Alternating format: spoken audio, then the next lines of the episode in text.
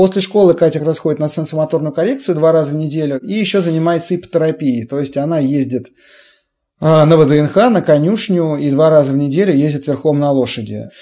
Ну, рысит-то она всегда с поддержкой, а если ездить по-простому, там, э, тихим ходом, что называется, то и вполне сама себе держится в седле. Я думаю, что, наверное, даже получше, чем я.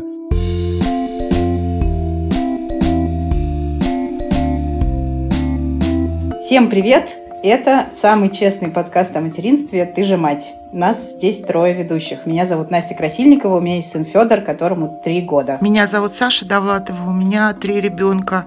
Сын Костя, ему 6 лет, дочка Маша, ей 14 лет, и сын Миша, ему я забыла сколько, 19 лет. А меня зовут Настя Хартулари, у меня есть дочка Варя, ей 2 года и 7 месяцев. Мы сегодня будем разговаривать на очень непростую тему про то, как растить детей с особенностями развития. Я думаю, что многие наши слушатели и слушательницы давно ждали, когда мы наконец наберемся смелости, чтобы об этом поговорить.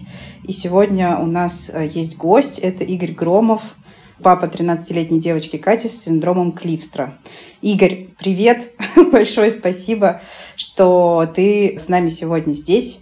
Расскажи, пожалуйста, немножко для начала про себя и про свою семью и про своих детей. Всем привет! Э, большое спасибо, что позвали, потому что высказаться на эту тему публично удается очень редко. А как-то неудивительно, об этом иногда очень хочется с кем-то поговорить э, за пределами семьи. Катя, в общем, главная героиня, да, про которую я буду рассказывать, это первый и очень долгожданный ребенок в семье, родилась в 2007 году. И вот с недавних пор у нее появился брат Гриша, которому чуть меньше полугода – мы выдержали значительную паузу. Мы долго после появления Кати и того непростого пути постановки ее диагноза думали, можем ли мы завести ей брата или сестру. И вот спустя там много-много лет наконец поняли, что можем. Мою жену зовут Оля. Вот сейчас она э, в декретном отпуске, присматривает за Катиным младшим братом. А у Кати каникулы. И она ходит в школу, но сейчас у нее неделя легкого тунеядства, она с удовольствием спит до 9-10 до часов. Как здорово. Расскажи, пожалуйста, про диагноз, про то, как вы его получили и как вы поняли, что вообще за диагнозом стоит обращаться. Катя появилась чуть раньше срока. Она родилась на 36-й неделе с небольшим весом, там в районе 2,5 килограмм. Но сразу, как она появилась в роддоме, ее забрали от мамы. И несмотря на высокую оценку по шкале Абгар, врачам все равно казалось, что что-то с ней не так. Ее отвели в отдельное отделение, она пару дней лежала без мамы, и в основном мы думали, что ее проблема связана с тем, что она родилась на 36-й неделе, но сейчас мы немножко полежим, и все станет как-то хорошо. Э, Еще в тот момент, когда Катя находилась в роддоме, педиатр, ведущий этого неонатального отделения, вдруг сказала, а сдайте-ка вы анализ генетический.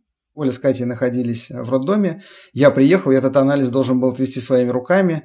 У Кати из пятки взяли кровь, и я повез его в российскую детскую клиническую больницу. В тот момент там было одно из немногих мест в Москве, где делали анализ на кариотип, то есть который определяет, все ли хорошо в хромосомном наборе у ребенка. Угу. И когда я привез туда эту пробирку, выяснил уже в стенах больницы, что кариотип – это, как правило, вернейший способ понять, нет ли у ребенка синдрома Дауна. Тогда для меня, конечно, это был полный шок. Я повез сдавать анализ на синдром Дауна, и я его сдал. Врач мне сказал, ты ни в коем случае не торопи меня с результатами, потому что здесь все может быть непросто, пока я не позвоню, никуда не звонить. Но так получилось, что и сразу из роддома Катя попала, к сожалению, не домой, а в Морозовскую больницу, где ей делали УЗИ для того, чтобы исключить еще одну проблему, так называемую генезию мозолистого тела, которую стали предварительно на УЗИ. Это когда между полушариями нет соединения. И когда такую предпосылку еще во время беременности нам выдвинули, это, конечно, звучало ужасно, хотя я сейчас понимаю, что генезия мозолистого тела, ну, наверное, да, неприятная штука, но люди, в общем, с ней живут.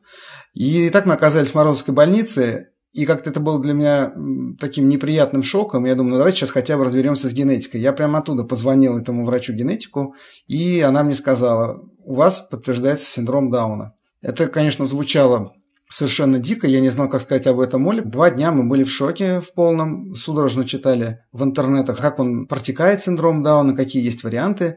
Прочитали, что это бывают варианты с так называемой мозаичной структурой, когда где-то есть в клетках лишняя хромосома, а где-то нет. И почитали, что прогноз очень бывает э, неоднозначный, и, и вообще люди с синдромом Дауна живут по-разному.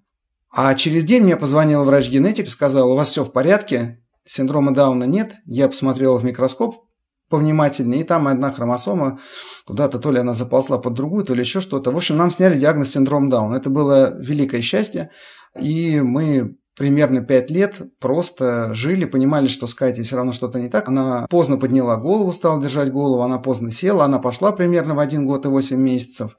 И мы все ждали, когда она заговорит, а это все не случалось. При том, что у нее действительно были какие-то позитивные прорывы в течение этого раннего детского периода, то есть такая правильная тенденция, и казалось, что она нагоняет, и сейчас вот-вот нагонит, и еще будет речь. Но когда речи не стало уже и ближе к пяти годам, то есть где-то там, да, было почти полных пять лет, а, наш невролог из районной поликлиники, жили мы тогда в городе Реутове, сказала, попробуйте сходить к нейрогенетику. И направила нас к нейрогенетику, мы приехали посоветоваться, что же нам делать и как же нам быть. Нейрогенетик направила нас на МРТ. Э, на МРТ нашли некоторые, скажем так, нестандартные картины в мозгу, но при этом э, ничего такого шокирующего не было. С этими результатами МРТ мы пошли к неврологу, еще одному. Этого невролога мне посоветовала коллега по работе, потому что обычно неврологи как-то разводили руками и не понимали, что делать. Она посмотрела на результаты МРТ и сказала, слушайте, никакой страшной картины по МРТ я не вижу. Я видела детей с гораздо более серьезными изменениями на МРТ, и в этот момент они уже там довольно бойко разговаривают. Почему Катя не разговаривает, я не знаю. Я предположу, что, наверное, речь идет об аутизме. И дальше, э, после этого момента, у меня было лето, это было лето 2012 года, Кате 5 лет, я погружался в мир генетики со страшной силой. Потому что мы по результатам этого невролога отправились к психиатру, к детскому. Разговор у нас был, наверное, минут 15. За эти 15 минут она как-то между делом сказала, ну, все понятно, все понятно. Посмотрела в записи, посмотрела фамилии неврологов, которые Катю смотрели в предыдущие пять лет, и говорит, ну, у вас, ребят, мукополисахаридоз третьего типа, это диагноз называется, значит, Сан-Филиппо.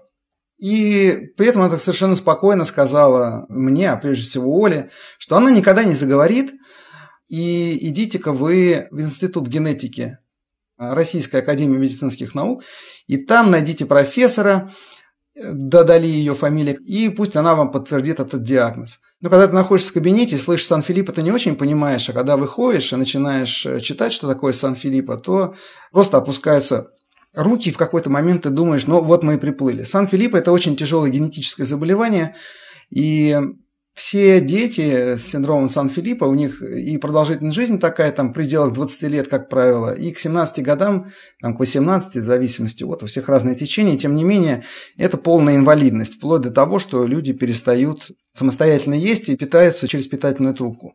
Вот такой диагноз поставила эта женщина, поэтому мы пошли в Институт генетики РАН, пришли и без этого заключения, потому что страшно было говорить про Сан-Филиппо, не хотелось его никаким образом подтверждать, и стали спрашивать, вот, слушайте, нам говорят, что надо показаться генетику, что вы скажете? Врач в Институте генетики нам говорит, она ни на кого не похожа по синдромам, не могу ничего сказать, сдайте-ка там метод тандемной масс-спектроскопии это называлось. 25 заболеваний он выявлял. Это помимо тех пяти, которые в 2012 году шли в неонатальном скрининге, а сейчас их же больше, по-моему, 10 что ли сделали. Вот, мы сдали эту тандемную масс-спектроскопию ТМС и случайно выронили бумажку в кабинете про Сан-Филиппо и ушли. Позвонила эта врач и говорит, что ж вы самое главное это мне не сказали. Ну, бегите сдавать анализ на Сан-Филиппо. У меня была очень такая тяжелая история. Я снова взял Катину кровь. Мы тогда были на даче где-то в Рязанской области. Я приехал с этим анализом. Но позитивно было то, что когда мы сдавали этот анализ, врач мне сказал, она категорически не похожа на Сан-Филиппо. Я вообще не верю в то, что мы сдаем здесь, но мы должны это сдать, потому что кто-то поставил такое подозрение. Но мне в итоге сказали, что, конечно, никакого Сан-Филиппо нет, Поэтому все хорошо. Мы в заключении сдали еще какой-то там анализ, не помню, ничего не подтвердилось, и, в общем, много лет жили без понимания, что делать. Это история, когда ты понимаешь, что с ребенком что-то не то, а что не то непонятно, чем вызвано это не то, тоже непонятно.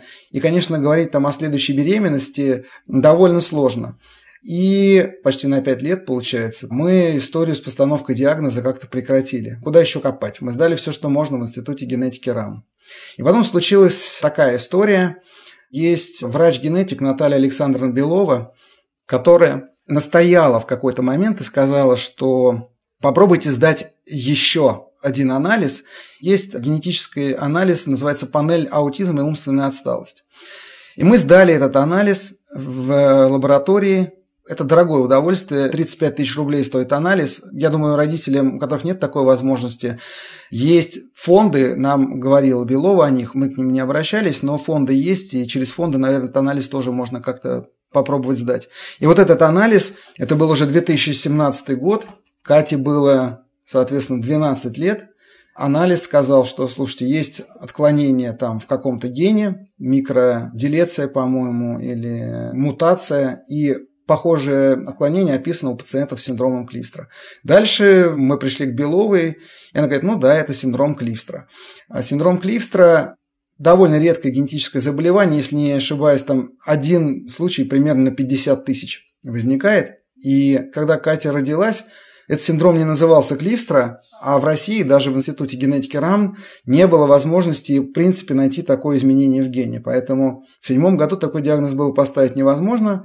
И надо сказать, что, конечно, и скорость постановки генетических диагнозов, и точность их, она вот за эти 10 лет, с 7 по 17 год, изменилась и так мы получили свой диагноз. В 2018 году, после того, как у нас был диагноз, мы нашли сообщество родителей с синдромом Клифстера в Великобритании, и они раз в два года проводят такую родительскую конференцию, на которую приглашают и родителей, и детей, в том числе саму профессора Клифстера, она такая тетенька из Нидерландов, которая как раз э, ведет основную работу по исследованию синдрома. Она тогда там тоже была спикером. Такое небольшое семейное мероприятие, там, наверное, семей на 30, на 50 было в городе Ковентри.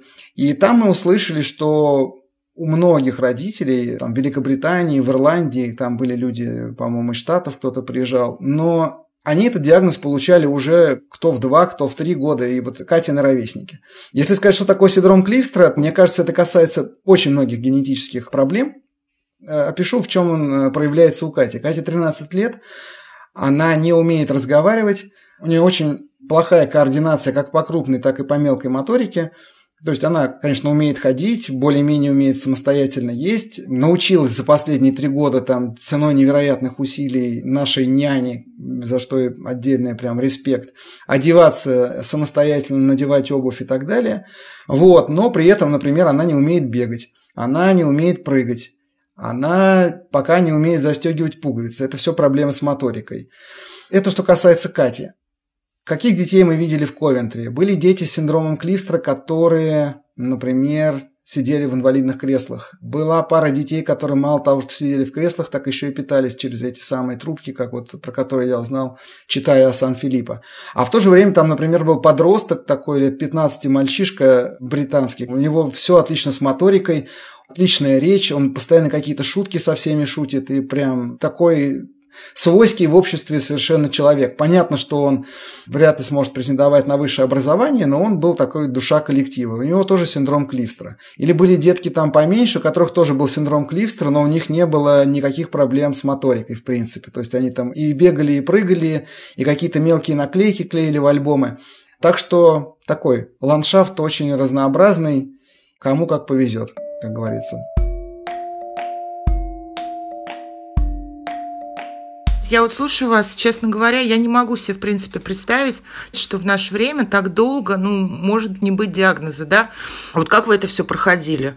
Ну, то есть начинаешь себя винить в чем-то, еще что-то. Проходили мы это тяжело. Первые пять лет, наверное, можно было себя винить, и я объясню, почему в такой ситуации мы оказались, потому что персонально для меня было очень тяжело. Новорожденный ребенок находится еще в роддоме. Ей на тот момент 4 или 5 дней. Ты уже сдаешь анализ на синдром Дауна, и потом тебе этот диагноз опровергают.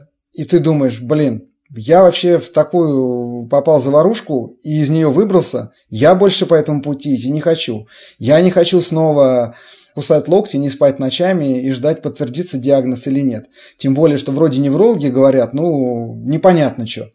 Это была такая история. Mm-hmm. Вот эти пять лет прошли, потом, когда мы снова пошли, вот этот 12 год, этот Сан-Филипп, и это все, и когда я читал про всю генетику, какую возможно, про анализы, которые существовали. И вообще вот все, что можно, все, что нового появилось, я прошел. Но для нас диагноз был важен, чтобы понять, можем ли мы пытаться еще раз проворачивать путь заведения детей. И Клифстра в этом плане диагноз удивительный, потому что многие генетические болезни – это история, когда ребенок наследует пару дефектных генов от обоих родителей. Ему не везет, и он оказывается, соответственно, схватил по мутации от каждого из родителей и получился таким необычным, какой он есть. А синдром Клифстра – это заболевание, которое возникает абсолютно независимо, так называемое денова, то есть это не результат какой-то унаследованной мутации, это просто в организме вот ребенка такая история возникает.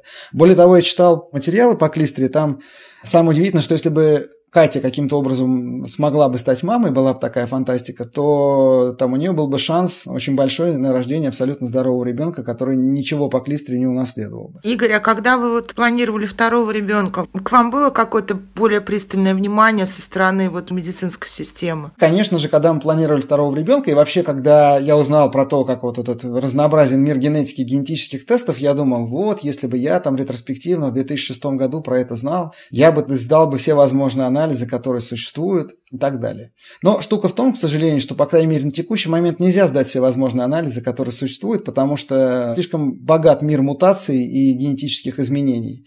Мы знали, что это Денова, пошли посоветовались с Беловой, про которую я упоминал раньше. Она говорит, слушайте, ну у вас на первом скрининге идет все абсолютно нормально, и не ломайте себе как бы голову, потому что вы можете тут сейчас сдать вообще все панели на свете, но это не даст все равно никакой стопроцентной гарантии. Верьте в лучшее, и все будет хорошо.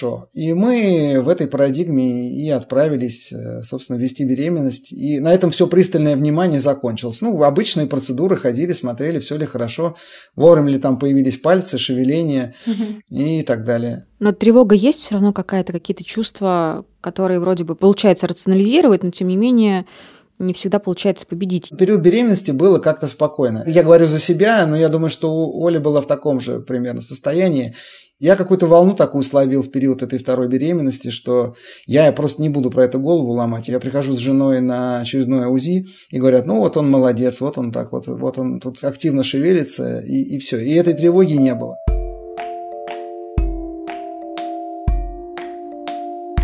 Игорь, а вот как Катя живет? Ты сказал, что она ходила в садик, она ходит в школу, у нее сейчас есть брат. Вот расскажи, пожалуйста, про Катю, вот про саму.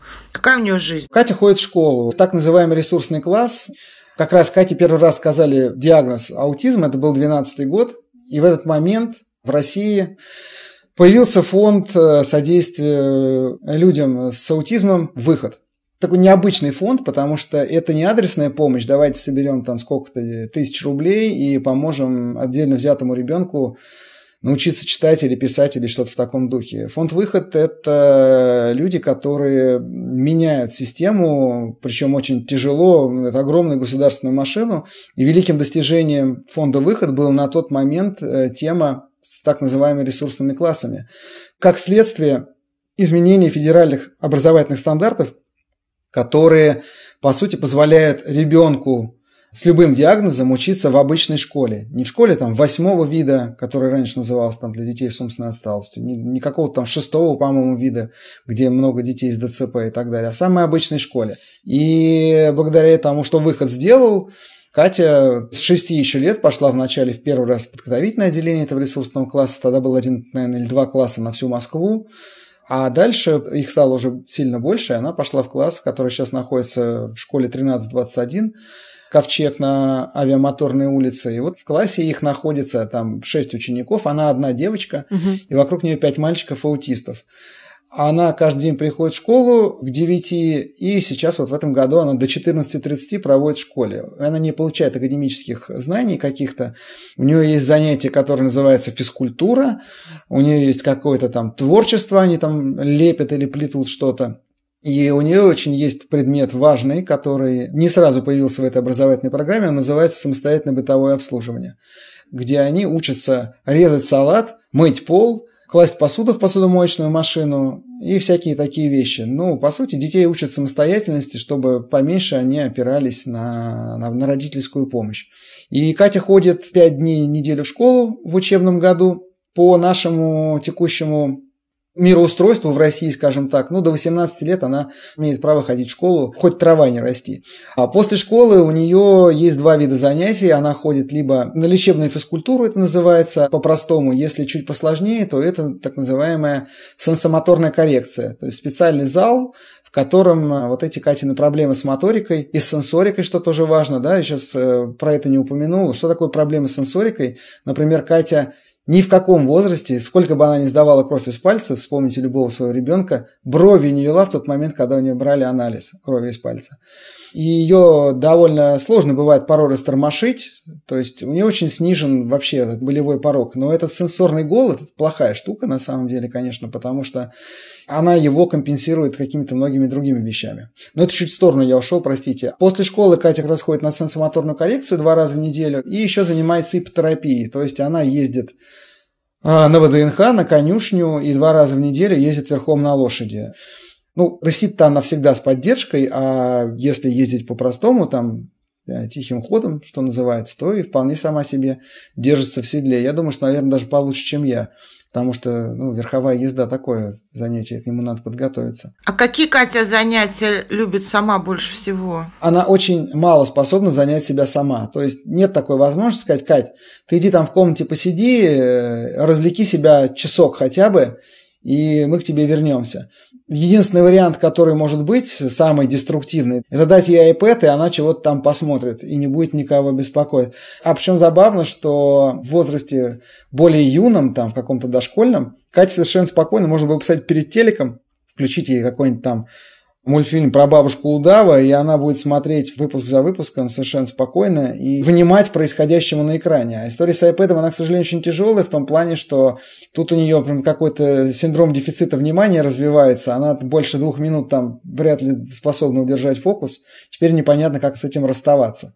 Думаем поменьше iPad и как-то побольше к телеку. В телек она залипает порой на удивительные какие-то сериалы на канале «Домашний» или ТВЦ, дикие совершенно по сюжету про нелегкие женские судьбы, но смотрит, выискивает для себя какие-то там ценности.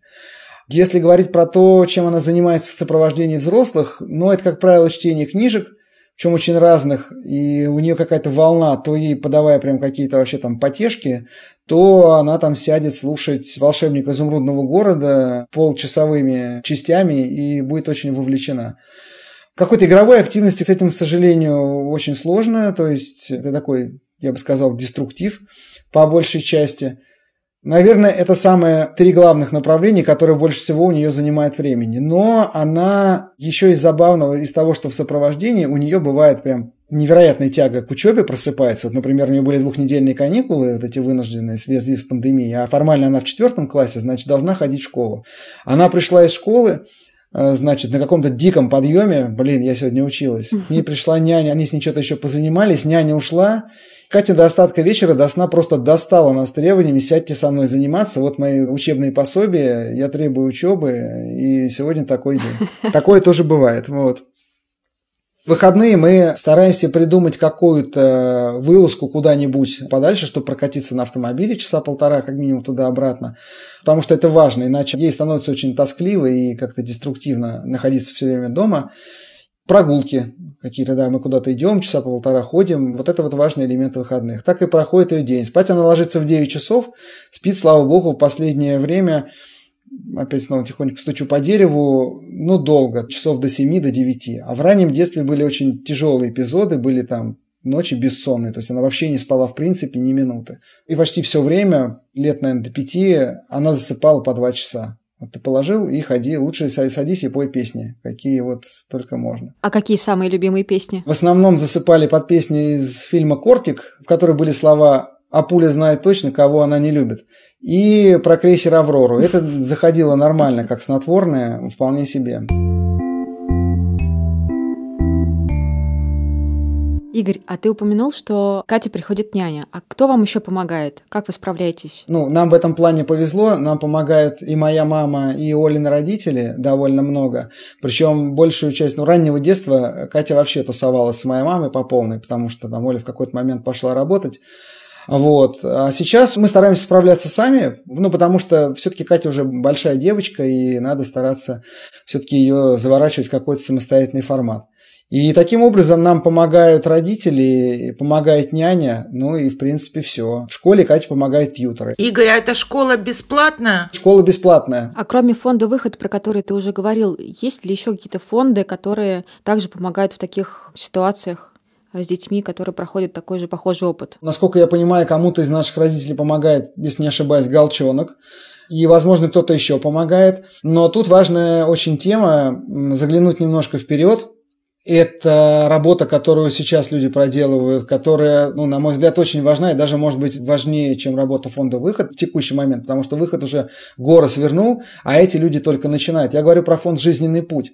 Фонд «Жизненный путь» помогает уже взрослым людям с ментальной инвалидностью как-то находить себя в обществе. Фонд «Жизненный путь» – это люди, которые как раз активно двигают тему с реформой э, психоневрологических интернатов.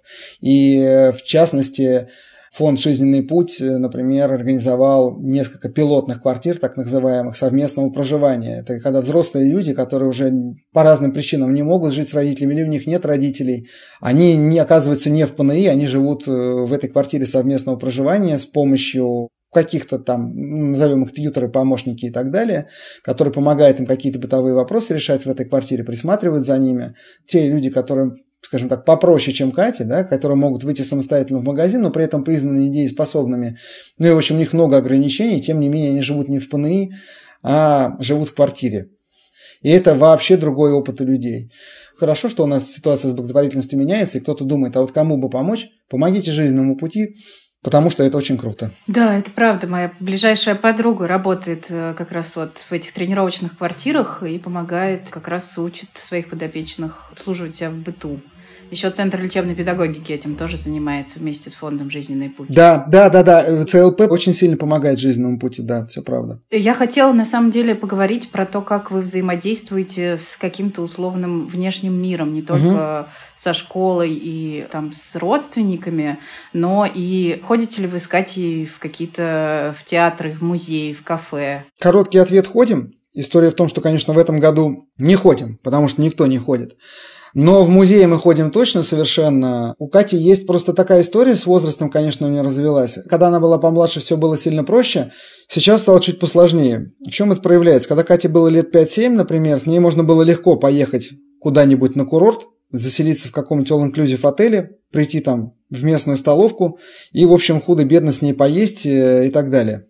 Последний раз у нас такой опыт был в 2018 году, и это прям была тяжелая история, потому что у нас была где-то там восьмидневная поездка, из которых Катя дней шесть просто была в диком ступоре. Большое количество людей вокруг нее, такая типичная какая-то, наверное, для аутизма картина. Ее подавляло, у нее пропал аппетит, и это была очень тяжелая история. Мы в этот момент поняли, что с Катей в отеле мы больше ездить не будем. Мы будем, если ехать, то селиться где-то в апартаментах, но мы ходим на прогулки в людные места, мы ходим в музеи. В рестораны сейчас ходить стало посложнее, потому что с возрастом заметно, что несокательных проблем с моторикой ей и сложно есть аккуратно, да, а все время сидеть как бы и 13-летней девице там вытирать подбородок тоже не очень, наверное, хорошо. Если место немноголюдное, то мы заходим. Но если мы оказываемся не знаю, когда мы последний раз были где-то. В 2018 году точно мы ездили куда-то, и мы ходили с ней в рестораны. Такое возможно, но мы стараемся делать этого поменьше, потому что при всем при том, что я понимаю, как здорово инклюзивная среда и так далее, но есть определенное для меня понимание, что не нужно людям дискомфорта создавать тоже, потому что особенно когда это очень близко, это, наверное, не очень хорошо. Поэтому, подытоживая, можно пойти в музей, в кинотеатр мы ходим тяжело, потому что, по крайней мере, последние походы Катьки не хватает, как правило, и максимум, ну, минут на 40 хватает в кинозале, потом она начинает вставать и уходить. В театре мы были последний раз Ей было лет шесть, но это был хороший такой поход. Мы ходили на «Волк и семеро козлят» в музыкальный театр имени Натальи Сац. Нам достались не очень хорошие места, и Катька стала вставать снова, и, в общем, мы с ней стали выходить. Причем минут через 25 после начала спектакля. Выдавали одежду в гардеробе, а охранник, который стоял рядом, прокомментировал ситуацию словами ну, не беда, на Козлов она еще насмотрится. Собственно, такой волне, мне кажется, мы последний раз в театр исходили. Есть ли что-нибудь, что бы ты хотел, чтобы все вокруг знали про то, каково это растить ребенка с вот такими сложностями? Наверное, самая тяжелая для меня история в этой ситуации. Дети, конечно, пока наши очень плохо понимают, что происходит. Они, конечно, очень четко маркируют э, людей, не похожих э, на себя. Кто-то откровенно пялится, видел какие-то и такие не побоюсь этого слова, гримасы брезгливые, это все понятно, потому что, ну, не похоже на тебя человек. И для меня история с тем, как детям объяснять, почему это так, она очень важная. С другой стороны, мне кажется, школа, в которой учится Катя, это ярчайший пример правильного подхода к этому, потому что каждый раз, когда мы приходим в школу, очень много кто с Катей здоровается. Я этих детей не знаю, они говорят «Привет, Кать», при этом они прекрасно знают, что Катя им не ответит. У них это норма. Они обязательно придержат дверь там или калитку откроют. Это происходит, потому что в этой школе, как одна родительница сказала, каждой твари по паре. Очень много разных детей с разными проблемами, и поэтому дети, которые видят это ежедневно, для них это абсолютно естественно. И для них естественно помочь человеку, не похожему на себя, да. Здесь давайте ненадолго остановим нашу беседу, потому что это правда важный момент. Переслушивая наш разговор с Игорем перед выпуском эпизода, мы поняли, что на самом деле сами многого не знаем. Например, как говорить с родителями детей с особенностями, или как говорить на эту тему со своими собственными детьми. Поэтому мы решили спросить у тех, кто знает. С нами согласились поговорить эксперты фонда «Обнаженные сердца», благотворительной организации для помощи людям с аутизмом и другими нарушениями в развитии. Это детский невролог Святослав Довбня и психолог Татьяна Морозова. Давайте их послушаем, а потом вернемся к разговору с Игорем. Для того, чтобы не обижать людей, не обижать родителей, родственников, действительно такое есть у многих людей, у друзей, у людей, которые случайно об этом узнают. Очень важно говорить о ребенке как о ребенке называя ребенка по имени, спрашивая, что ребенку нравится, что ребенку не нравится. С родителями так много говорят о диагнозе, говорят специалисты, с которыми приходится сталкиваться по разным вопросам, что э, родителям очень важно говорить просто о своем ребенке, о сыне, о дочке. И это обычно хорошо воспринимается. Я вот, наверное, сказал бы первым делом, что вот таких детей не бывает. Если вы относитесь к этому ребенку как к такому, то лучше отойдите пока в сторону, подышите и подумайте, почему он вообще просто ребенок. Есть универсальные принципы, конечно, политкорректного языка. Да, вот ну, самый главный из них – это сначала человек. То есть сначала мы говорим э, имя, а потом что с ним. Или человек с аутизмом, человек с церебральным параличом. То есть мы никогда не ставим какой-то диагноз до человека, впереди человека. А в остальном мы говорим так же, как обо всех остальных людях. Вообще никакой другой разницы и нет. Дети действительно замечают, что э, есть дети, которые от них отличаются, и лучше всего говорить с ними в терминах поведения. Понятно, что на детской площадке не задача родителя поставить диагноз кому-то, кто там присутствует.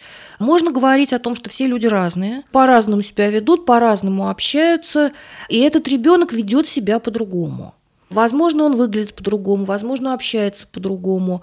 Но если мы будем с нашим ребенком честными, если мы не будем использовать никаких оскорбительных формулировок, если мы покажем, что э, важны разные люди, если мы покажем, что э, с любым ребенком можно найти общий язык, то ребенок, скорее всего, поймет, э, чего не стоит делать. Наверное, не стоит делать вид, что вы это не замечаете, не стоит уводить ребенка с детской площадки или из парка, если там появился особенный ребенок. И если вы будете вести спокойно себя и говорить корректно, то это передастся вашему ребенку. Если же ребенок вообще не задает каких-то особенных вопросов, а просто играет, получает удовольствие, встречается, то, может быть, и не нужно вообще акцентировать какое-то специальное внимание. Но в целом я вот с Таней согласен. Главное говорить о том, что все мы разные – все мы люди, и при этом мы все разные. Можно поговорить о том, кто что любит, есть, и вот мы все отличаемся просто по нашим вкусам. Кто-то болтливый, а кто-то молчаливый. И вот так же, в общем, человек с аутизмом, человек с церебральным параличом отличается по тому, как быстро он ходит или по тому, как легко ему ответить на какое-то социальное взаимодействие. И исследования, и опыт, которым делятся взрослые люди с аутизмом, говорят о том, что, э, несмотря на имеющиеся трудности, детям с аутизмом очень хочется общаться. Они просто не всегда знают, как это делать.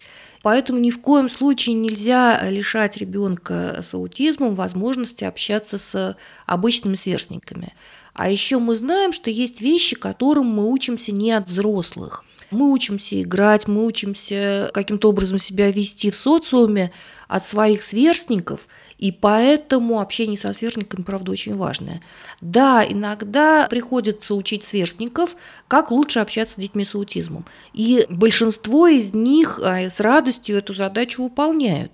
Им приятно, что они могут быть полезными, им приятно, что у них это получается. И это э, взаимовыгодная штука, это хорошо для ребенка с аутизмом, и это хорошо для нейротипичного ребенка, который научится лучше взаимодействовать и который лучше поймет разнообразие мира. Исследования показывают, что родители с аутизмом переживают даже больший стресс, чем родители детей с другими нарушениями, потому что это нарушение, оно с виду не очень понятно, но при этом приводит иногда к довольно выраженным поведенческим трудностям, с которыми родителям очень сложно справляться. Вот этот вот диссонанс между ребенком, который выглядит практически как обычный ребенок, если на него смотреть со стороны, но при этом его поведение, его навыки, его, соответственно, потребности в специализированной программе настолько бывают особенными, что вот, вот этот вот диссонанс приводит к очень тяжелому стрессу иногда родителей.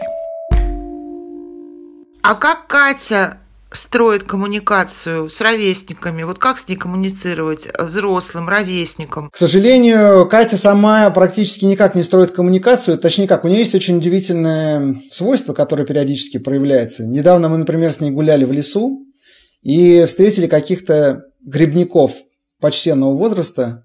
Побежала к ним как к родным. Э, хватать их за руки, улыбаться, там, приобнять и так далее, и так далее. Она тянется вообще к взрослым людям. Я думаю, у нее есть какая-то там своя классификация, кто ей ближе, кто не очень. Но, тем не менее, коммуникацию она свою строит, как правило, прикосновениями, поулыбаться, схватить и расскажи мне что-нибудь. Это максимум, который она, возможно, ну, как бы может проявить к незнакомому человеку как мы общаемся в семье. Если коротко, есть такая штука, называется Picture Exchange Communication System, сокращенно PEX. Эта система, придуманная американскими специалистами, сводится к тому, что человек, который не умеет разговаривать, имеет у себя арсенал карточек с разными предметами или с разными характеристиками. В идеале человек, который достиг какого-то просветления в части PEX-коммуникаций, он э, может составлять из этих карточек предложения и говорить, я, например, хочу горячего чая, я хочу сладкого кофе, я не хочу гулять и всего остального. Но чтобы дойти вот на этот самый шестой, по-моему, уровень PEX, это нужно выстроить гигантскую системную работу, в которую нужно вовлечь всех людей, которые с Катей коммуницируют. Первый раз я про PEX узнал в 2005 году, и сейчас Кате 13 лет. То есть за 8 лет на первом уровне человек просто понимает, что он карточкой может получить желаемое, достаточно ее дать. А на втором уровне человек понимает, что если ты хочешь э, что-то выразить, то за карточкой придется сбегать куда-нибудь. То есть она не под рукой, а надо уйти куда-то в другую комнату, найти ее и принести. И третий уровень – это уже все-таки не абы какую карточку, а выбрать из всех предметов, которые есть, тот, который тебе наиболее нужен и, и желанен. Так мы с Катей общаемся. У нее есть набор пексов, там, связанных с какой-то едой, с питьем, с прогулкой – с обучением, вот то, что я рассказывал, когда я эту карточку заниматься притаскивал. Но, к сожалению, самая высокочастотная доминирующая карточка – это планшет. Вот, иногда мы ее прячем, но мы стараемся тоже Кате объяснить. У нас для этого есть специальный такой красный листочек в папочке, на котором мы кладем карточки, которые сейчас недоступны в разных причинах. То ли тебе хватит, Катя, этим заниматься, то ли этого сейчас нет в доступе. Например, если ты хочешь какое-то там печенье, а его сейчас нет. Вот. И Катя понимает э, довольно неплохо все устные инструкции, ну, то есть те, которые идут от нас бытовые. Мы там вряд ли с ней сможем обсудить содержание любимого фильма, но, по крайней мере, Катя, пойдем гулять, пойдем спать, пойдем мыться, пойдем в школу и так далее. Это все очень хорошо воспринимается. Это вообще очень важная тема, которую пока ты вот не становишься отцом особого ребенка, не очень понимаешь. Тебе кажется, что если человек не говорит, то он вообще ничего не способен понять, слова в одну сторону у нас заходят неплохо весьма. Как Катя к малышу относится? 95% времени абсолютно равнодушно. Когда мы принесли его из роддома, она проявила к нему большой интерес, она села, поулыбалась. Сейчас ее максимальный интерес – это все-таки сесть на него, посмотреть, Честно говоря, не помню, стремится ли она его потрогать. Тут такая история, помимо того, что у Кати есть брат Гриша, еще много лет мы пока искали, какие там могут быть способы как бы ее коммуникацию, вообще ее всю эту эмпатию вытащить наружу. Мы много где читали случаи про помощь аутистам со стороны собак. К сожалению, лабрадор у Кати никакого интереса не вызвал. Первые, наверное, дни знакомства у нас были. Там была очень забавная фотография, когда она встала на четвереньки перед ним, вот, а он ее облизал, соответственно. Он еще был маленький, тоже с нее примерным ростом. Сейчас она его сторонится. Ну, потому что, несмотря на то, что собака довольно большая, все равно стремится каждый раз ее облизать, а ей уже это как-то не очень интересно. Главный интерес для Кати это все-таки не животные, хотя где-то там кошечка она иногда украдкой погладит, и не дети, а взрослые. Причем вот э, похоже, что есть такое ощущение иногда, что все родные ей уже хуже горькой редьки. Это же все-таки подросток, как ни крути. Гораздо веселее где-то там поймать незнакомца на улице и что-то пытаться ему объяснить, как жизнь проходит. Игорь, а ты можешь рассказать, как изменялись ваши отношения в течение всей этой истории в семье в паре? с Олей? Наверное, самая такая важная история, э, если так с высоты смотреть, у меня, конечно, было категорическая стадия неприятия того, что с Катькой что-то не так. И если Оля говорила, блин, с ней что-то не так, э, я, конечно, от этого отмахивался и говорил, что она паникер э, и все остальное.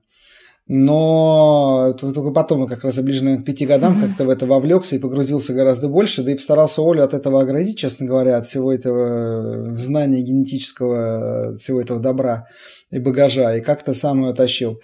В целом вот тогда я скажу, что, конечно, никогда там в нашей семье не было идеи, а вот если Кати с нами не будет, давай куда-нибудь там по настоянию врачей куда-то передадим. Там в определенный момент моя мама нам помогла, потому что взяла на себя Катю, и Оля смогла пойти на работу, потому что я бы любому родителю сказал, да, иногда там по ТВ э, проходят сюжеты, и до того, как у нас Катя была, и я там на них периодически натыкался, есть героические родители, которые сами тащат своего ребенка, осваивают методики, чего бы то ни было, там, учат детей ходить, если они не ходят, э, учат детей разговаривать, если они не разговаривают, общаться пексом и так далее.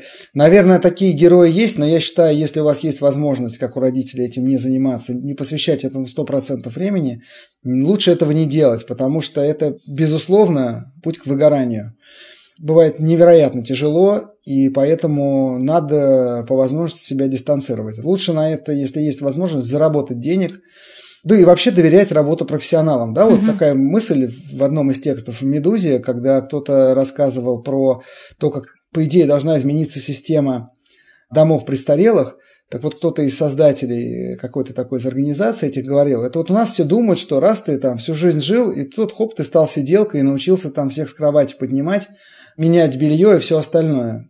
Но это не так. Это как бы ну, такая любительская абсолютно тема, которая мало того, что у тебя нет нужных навыков, компетенций, так ты еще и выгораешь, э, если ты этим занимаешься постоянно.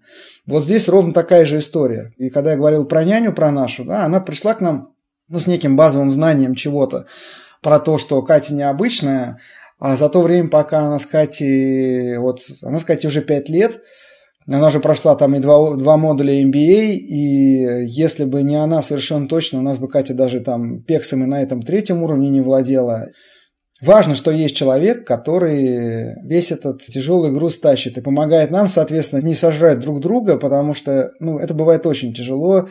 Мне кажется, все было довольно ровно. Мне кажется, у нас не было дикого отчаяния, что вообще давай-ка мы там, блин, разбежимся в разные стороны и так далее. Бывает, это все волнами, но тем не менее это, наверное, даже временами сплачивает э, сильнее, чем должно было бы, скажем вот так. Большое, конечно, восхищение вызывает э, все, что ты рассказываешь.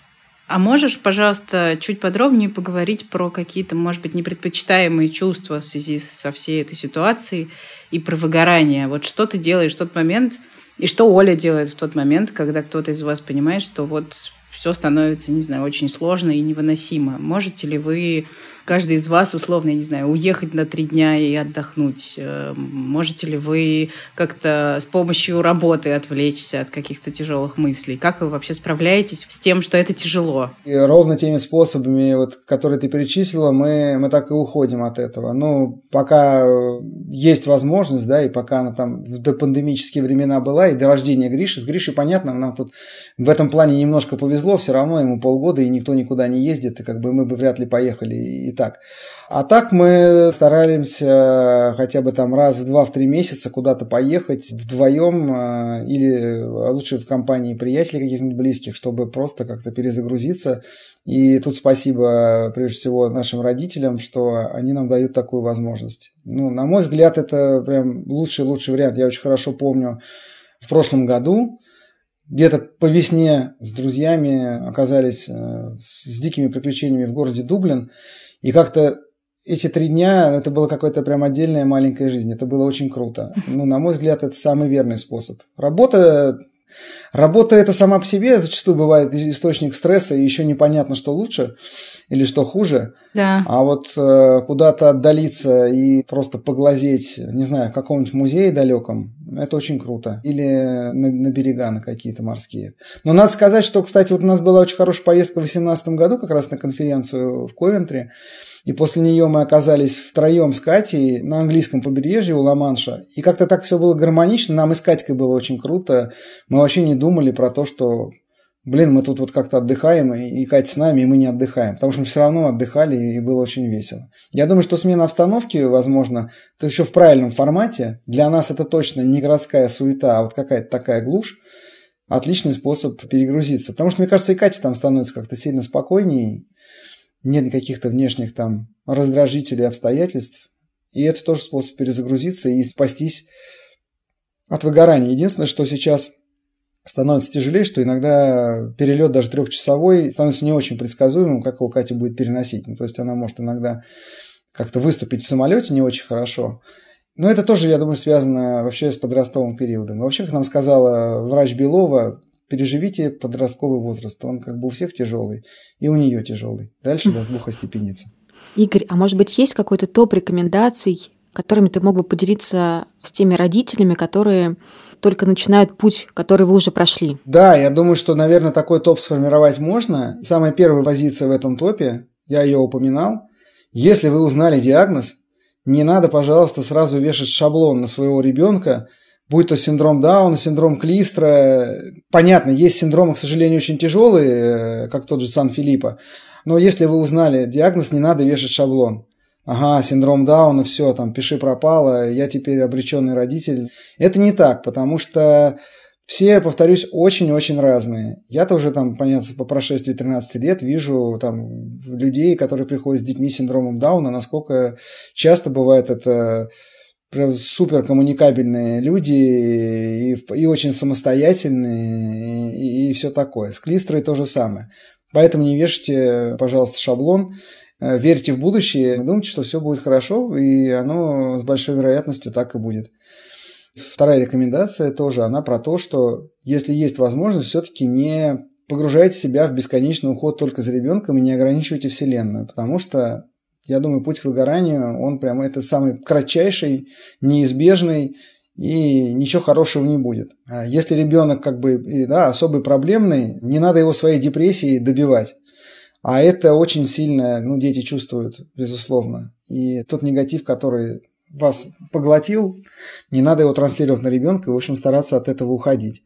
Мне кажется, вот это две самых главных рекомендации. В ту же сторону спрошу, а как сохранить семью в такой ситуации и отношения в семье между партнерами?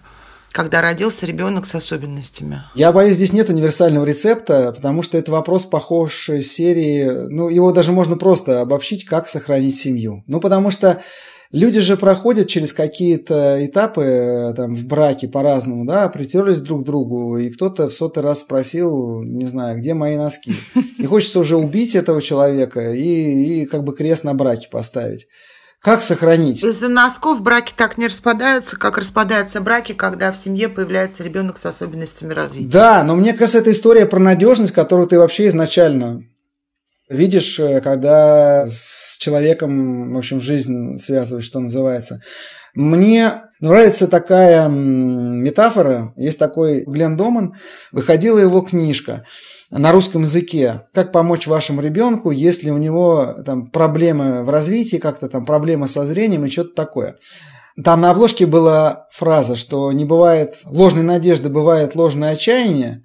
И он как бы эту фразу развивал темой, что бросить такого ребенка или бросить мать таким ребенком или отца. Бывают и такие случаи, к сожалению, когда и мать может сказать, как бы, я пошла себе новую жизнь искать, а вы тут барахтаетесь как хотите. Не бросать раненых на поле боя. К сожалению, я не уверен, что это можно проверить до того, как человек появится с особенностями развития. Нет, к сожалению, универсального рецепта. На самом деле рецепт такой же, как и не знаю, как в любой другой тяжелой ситуации. Просто слушайте друг друга и не закрывайте глаза. И старайтесь э, помочь. И иногда кажется, что... У меня такая бывает ситуация, да, нередко возникала.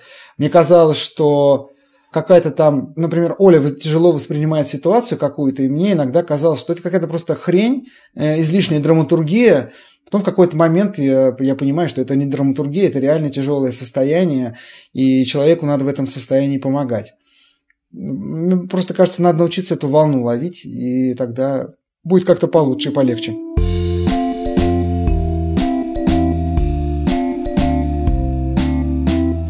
С вами был подкаст «Ты же мать». Слушайте нас на всех платформах, где есть подкасты. Ставьте нам лайки, звездочки, пишите нам комментарии, письма. Мы читаем все, что вы нам присылаете, и радуемся каждому письму. И пока вы ждете наш следующий эпизод, слушайте другие подкасты «Медузы», например, подкаст «Сперва ради» или подкаст «Что случилось?». А я хотела рассказать вам, дорогие слушательницы и слушатели, что я запустила свой подкаст, который называется «Хватит». И он про отношение к женщинам в России, про то, с чем женщины сталкиваются в российских роддомах, как справляются с домогательствами на работе, что такое домашнее насилие и как оно сказывается на женщинах, а, про то, почему вокруг нас так много сексизма и как он на нас влияет, и доколе российские юмористы будут шутить про обезьяну с гранатой, когда говорят о женщинах. Э, я буду очень рада, если вы послушаете его. Он есть на всех подкаст-платформах, называется «Хватит». И спасибо, что слушаете подкаст «Ты же мать», и спасибо, что у меня есть возможность рассказать этой благодарной аудитории о том, что я запустила еще один свой проект. Настя, с запуском. Ура! Пока-пока, обнимаем вас. До встречи через неделю. Всем пока.